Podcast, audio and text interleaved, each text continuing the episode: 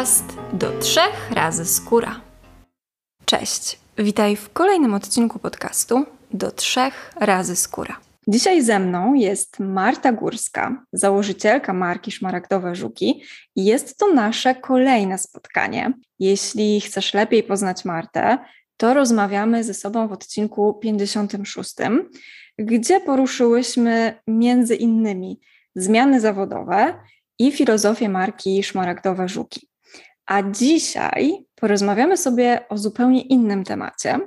Dzisiaj będzie o skórze naczynkowej. Myślę, że namówię też Martę, żebyśmy zahaczyły o trądzik różowaty, więc zapraszam i witam Cię Marto serdecznie po raz drugi u mnie. Witam i też bardzo się cieszę, że znowu u Ciebie goszczę. To co, może zaczniemy sobie od tej charakterystyki. Gdybyś mogła rozróżnić i opowiedzieć o każdej z tych skór. Skóra naczynkowa, a skóra z trądzikiem różowatym.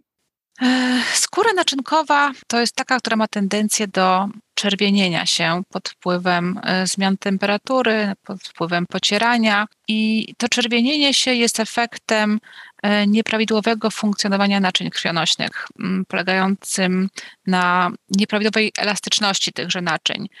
Teraz w sumie jest taki dobry czas, żeby sprawdzić, czy mamy taką cerę, czy nie, bo jest zimno, możemy wyjść na, na dwór, porzucać się śnieżkami i wrócić do domu i sprawdzić, jak nasza skóra reaguje, jak szybko wraca koloryt cery, który po takim naparzaniu się śnieżkami z pewnością jest ona mocno zaróżowiona, jak szybko wraca do normalnego stanu. I te osoby, które mają kłopot z taką nieprawidłową elastycznością naczyń, będą znacznie dłużej pozostawały zarumienione. Tak więc cera naczyniowa to niekoniecznie taka, gdzie widać gołym okiem rozszerzone naczynia krwionośne, tak zwane pajączki, inaczej telangiektazje. Pierwszym symptomem jest właśnie przedłużające się zaczerwienienie, zaróżowienie po wyjściu z sauny, po wejściu do domu z mrozu, po wypiciu alkoholu, po y, mocnym potarciu skóry. Natomiast trądzik różowaty jest już chorobą wynikającą z zaniedbania tej cery e, naczynkowej jest po prostu chorobą naczyń, która może się objawiać w wieloraki e, sposób. Mamy kilka rodzajów trądzika różowatego. Jeden to jest taki plamisty, kiedy mamy takiego jakby motyla na twarzy, zaróżowione są policzki i nos.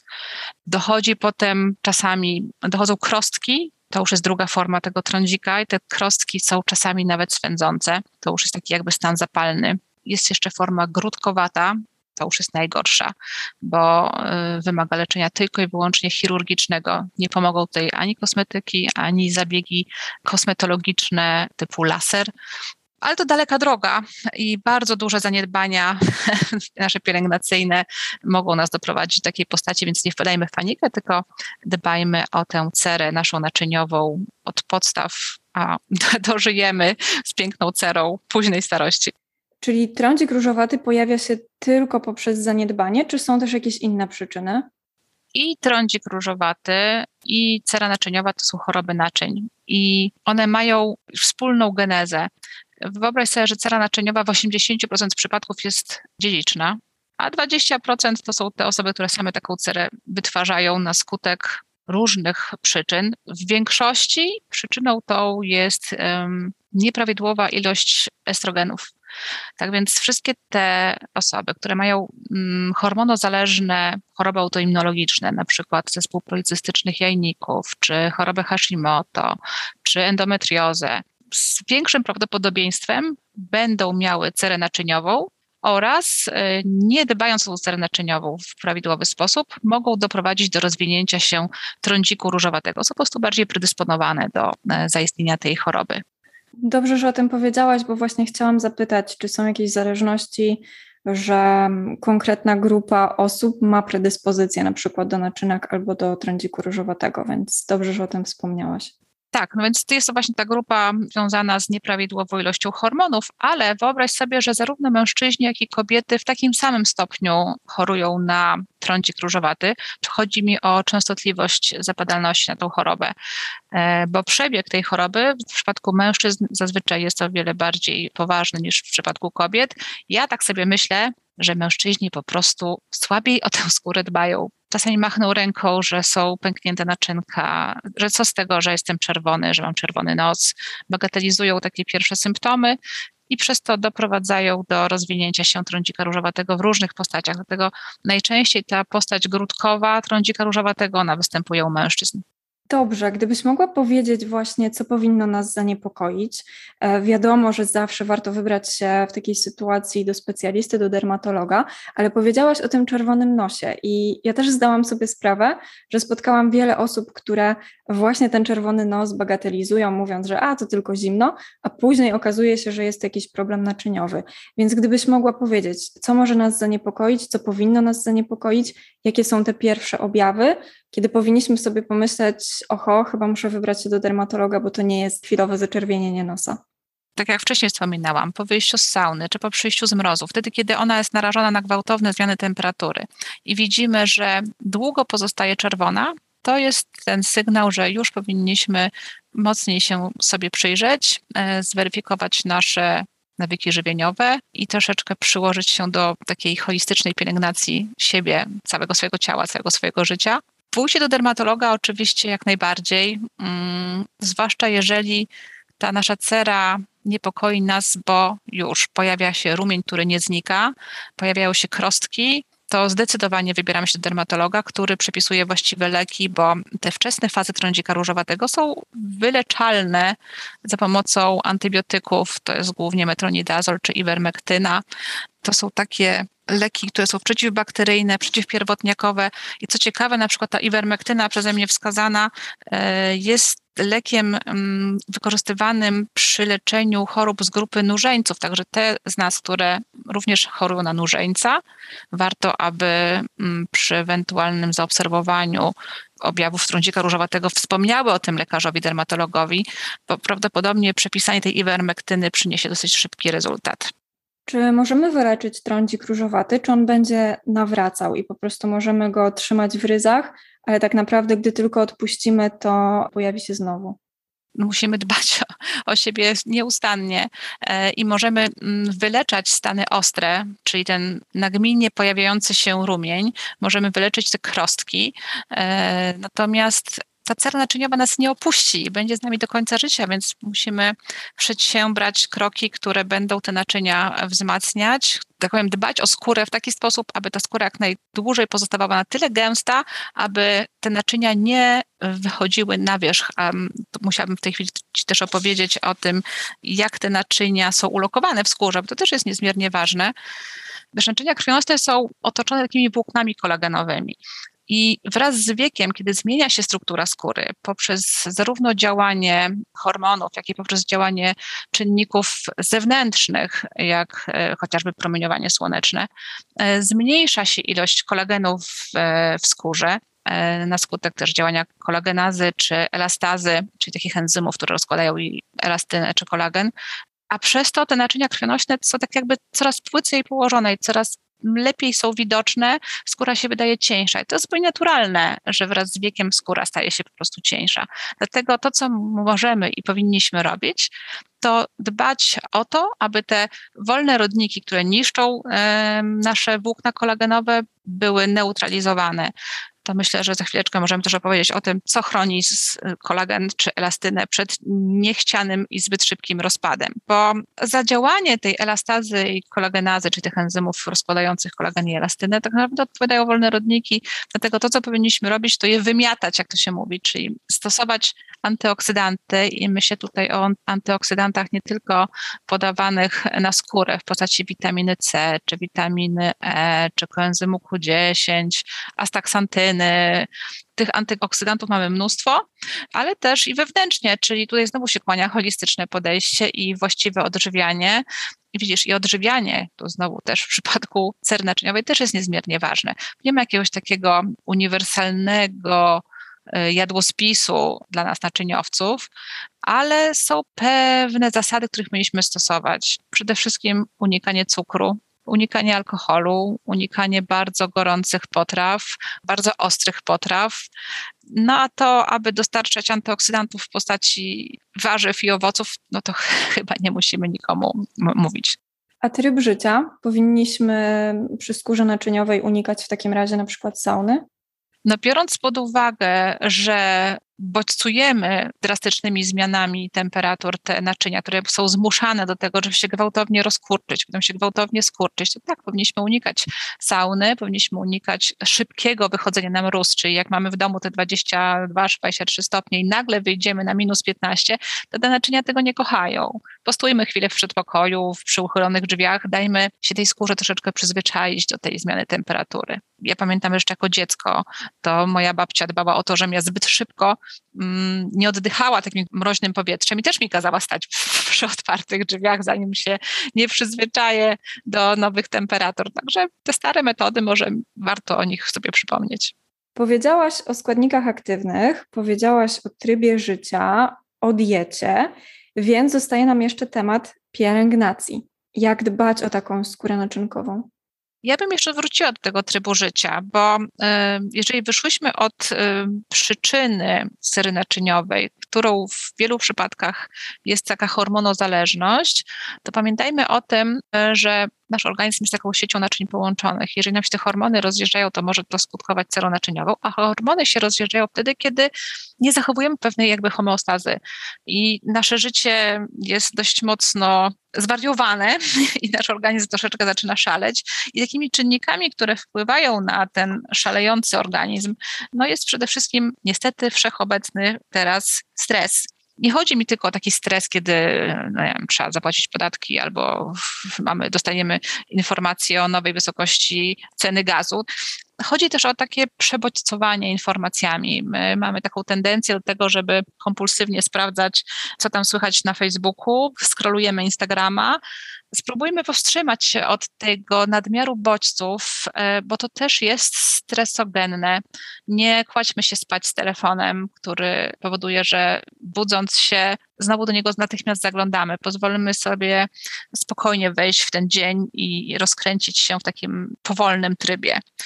Światło niebieskie, czyli to, czym się też szprycujemy wieczorami, to jest czynnikiem, który zaburza pracę melatoniny, może też zakłócać poziom kortyzolu. No to też są hormony, które mogą wpływać na cały nasz organizm. Dlatego ten Netflix, no to może oglądajmy go trochę wcześniej, a nie tuż przed zaśnięciem. Także takie mindfulnessowe różne triki myślę, że bardzo mogą nam pomóc w uregulowaniu całego organizmu, co będzie miało z całą pewnością bardzo dobry wpływ również na naszą cerę. Dobrze, a pielęgnacja? Skóra naczyniowa jest dosyć cienka, dosyć delikatna, przez to powinniśmy przede wszystkim dbać o tą barierę e, hydrolipidową, czyli ten taki płaszcz, który pokrywa nasz naskórek, a, a który stanowi taką barierę zapobiegającą y, nadmiernej przezaskórkowej utracie wody i nie dopuszcza też tych czynników zewnętrznych, w postaci jakichś alergenów i innych czynników, nie dopuszcza ich do skóry.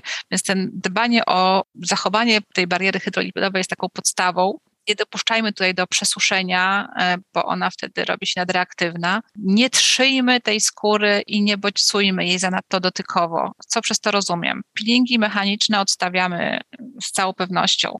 Jeżeli chcemy robić peeling, używajmy enzymatycznych. Możemy też używać, e, robić peeling kawitacyjny, ale to polecam tylko w gabinetach kosmetycznych.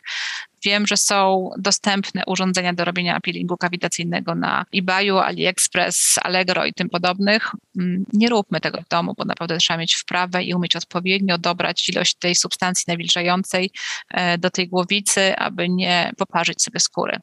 Tak więc kawitacja w gabinecie, w domu enzymatyczny nie trzemy skóry, czyli ja nie jestem zwolenniczką używania pacików a już broń Boże jakichś szczoteczek typu Foreo i tym podobnych. To jest wszystko to, co też narusza naszą barierę hydrolipidową. Ja osobiście polecam robienie demakijażu i mycia za pomocą naszych rąk. Tylko pamiętajmy też, aby je umyć przed przystąpieniem do demakijażu, bo wiem, że niektóre z nas mają tendencję do tego, że wchodzą do łazienki, natychmiast robią demakijaż, e, nie umyjąc uprzednio rąk, a to też jest źródło jakichś tam e, zakażeń, czy większość zakażeń, która jest czy to e, w gastronomii, czy w kosmetologii, czy w szpitalach, no jest niestety od naszych brudnych łapek. E, stosowanie filtrów a w fryzerze naczyniowej jest to niezmiernie ważne, no bo tak jak wspominałyśmy wcześniej, te mm, promienie UV mocno e, działają destrukcyjnie na nasze włókna kolagenowe, a tym samym przyczyniają się do uwypuklenia naszych naczyń e, krwionośnych. Dostarczamy antyoksydantów w postaci witaminy E, koenzymu Q10, astaksantyny, witaminy C, która fantastycznie uelastycznia naczynia krwionośne. Jest też witamina K, Niestety jest to witamina bardzo rzadko spotykana w kosmetykach. Ja przynajmniej nie znam kosmetyku, który by taką witaminę miał, ale znam na przykład awokado. Awokado jest świetnym e, dostarczycielem, taką bombą witaminową, łatwo dostępną. E, właściwie w każdym sklepie teraz dostaniemy awokado i możemy sobie z niego zrobić maseczkę, taki zastrzyk dla naszych naczynek. Czasami niektórzy pytają o retinol, czy można stosować retinol przy naczynkach. I tutaj zdania są często podzielone. Natomiast y, te wątpliwości wynikają tak naprawdę nie z samego faktu używania retinolu, tylko z jego stężenia, bo w retinol w dużych stężeniach zadziała na złuszczająco i przy naszej mm, naczynkowej, dosyć cienkiej, wrażliwej cerze podziała drażniąco. Więc jeżeli chcemy używać retinolu, to możemy, natomiast nie przekraczajmy stężenia 0,3, 0,35%, takie poziomy, które zadziałają raczej antyoksydacyjnie, nie podrażnią, a fajnie wspomogą odbudowę skóry i wzmocnią troszeczkę ją. Teraz jeszcze kwestia kwasów, bo to też czasami jest pytanie od y, naszych klientek, czy mogą stosować kwasy no, jeżeli to miały być kwasy BHA, to nie, bo one są stanowczo za silne, mają zbyt mocne działanie drażniące e, i złuszczające. Jeżeli kwasy, no to raczej tylko te delikatne PHA. W przypadku kwasów AHA, no zastanowiłabym się, czy jest sens. Może niekoniecznie, możemy się bez nich obyć. Czytając składy INCI, unikajmy alkoholu. Tylko przez alkohol ja nie rozumiem yy, każdego składnika, który ma napisane ma alkohol, na przykład czasami pojawia się cetylalkohol, cetyarylalkohol, to są alkohole tłuszczowe, które są bardzo bezpieczne. Szukajmy i unikajmy takich kosmetyków, które w składzie mają wyraźnie wpisane alkohol, tylko tyle, albo alkohol denat, albo etanol, albo izopropanol, chociaż takich chyba kosmetyków z izopropanolem nie ma, no ale może gdzieś tam się trafiają. Więc y, alkoholu unikajmy, bo on po prostu zbyt drażniąco działa i zbyt mocno wysusza. Więc to są właściwie chyba takie y, najważniejsze wytyczne. Jeżeli tam jeszcze chcemy zadbać o tą barierę hydrolipidową, to patrzmy na te kosmetyki, które mają w składzie ceramidy, woski, oleje, mocznik, kwas mlekowy. To są takie składniki, które z całą pewnością pomogą nam w zachowaniu takiej równowagi wodno-tłuszczowej. I starajmy się używać sporo antyoksydantów, najlepiej witaminy C. Czasami niektórzy się obawiają stosowania witaminy C, popierając mity, że ona działa przebarwiająco na skórę. No nie, to nie jest prawda. E, właśnie, zwłaszcza latem, powinniśmy używać dużo witaminy C po to, aby wymiatać te wolne rodniki. Kiedyś nawet próbowałam dojść do tego, dlaczego skąd ten mit o takim fotosensybilizującym działaniu witaminy C się wziął. I doszłam do tego, takich opracowań, które mówią, że dawniej w dawnych kosmetykach właściwie była tylko jedna forma witaminy C w postaci kwasu askorbinowego. To jest w ogóle substancja sama w sobie drażniąca, ale jest bardzo niestabilna, nietrwała i po to, aby ją troszeczkę ustabilizować w kosmetykach używano przeróżnych stabilizatorów i podejrzewać, że to one raczej działały tak fototoksycznie e, na skórę. Ale w tej chwili mamy tak dużo nowoczesnych nowoczesnych, stabilnych i bezpiecznych form witaminy C, jak na przykład etylowany kwas askorbinowy czy tetraizopalmitynian askorbylu, które są naprawdę bezpieczne, więc nie bójmy się stosować je latem, nawet na dzień. Fajnie, że rozmawiamy o tym temacie i jesteś bardzo w niego zanurzona, no bo jesteś też właścicielką takiej skóry, więc może masz jeszcze jakieś inne triki, swoje odkrycia. Wiesz co, moim odkryciem miało być to awokado, ale rzadko kiedy udaje mi się je donieść na twarz. Zazwyczaj kończy w buzi. E, nie, wiesz co, chyba nie mam takich konkretnych trików, poza tymi wszystkimi zaleceniami, które mm, wymieniłam wcześniej, czyli naprawdę używam sporo witaminy C, dbam o to, co jem, wiem już, co mi nie służy, ale musiałam to odkryć metodą prób i błędów. Wiem, że jeżeli najem się za dużo produktów mlecznych, to to będzie u mnie widoczne. Że jeżeli pofolguję się z cukrem, też to będzie u mnie widoczne. Ale to są moje odkrycia, do których musiałam dojść i myślę, że każdy z nas jest takim indywiduum, że też musi sam dojść do tego, co mu służy, co nie. Są pewne uniwersalne prawdy, takie jak odstawiamy gorące, ostre potrawy, alkohol, cukier, e, nie bodźcujemy się mocno wysokimi, niskimi temperaturami, ale są pewne jakieś takie czasami szczegóły, które też są ważne dla naszego organizmu, ale są bardzo indywidualne. Musimy sami je odkryć. Obserwujmy siebie i słuchajmy swojego ciała. Ona naprawdę ono do nas bardzo dużo mówi, tylko czasami wyłączamy się na te jego mm, sugestie albo udajemy, że jesteśmy głusi. A miałaś jakiś system analizowania, notowania, co się dzieje po czym? Czyli na przykład, tak jak powiedziałaś, cukier albo nabiał, nie, nie notowałam, bo ja z natury strasznie pamiętliwa bestia jestem. I naprawdę zapamiętywałam wszystkie e, rzeczy, które mogły mieć potencjalny wpływ na tam moje samopoczucie, na wygląd mojej skóry, na wygląd mojej twarzy, bo czasami cała twarz troszeczkę inaczej wygląda, jak zjem nie to, co powinnam. Robią się oczy bardziej podpuchnięte, zmienia się troszeczkę obal twarzy. To są takie mikroskopijne e, różnice, czasami niewidoczne dla osób trzecich, ale my siebie widzimy najczęściej w tym lustrze i jesteśmy w stanie dostrzec pewne symptomy. Kojarzyłam też fakty. Wiedziałam, że jeżeli się nażarłam faworków i rok później znowu w karnawał się nażarłam faworków i były te same krosty w tym samym miejscu, to już wiedziałam, kto jest winien. Okej, okay, Marta, a powiedz mi jeszcze na koniec o kosmetykach z Twojej marki, które są dedykowane właśnie skórze naczynkowej albo takiej, która jest właśnie zaczerwieniona, ma te problemy wrażliwości, nadreaktywności i naczynek.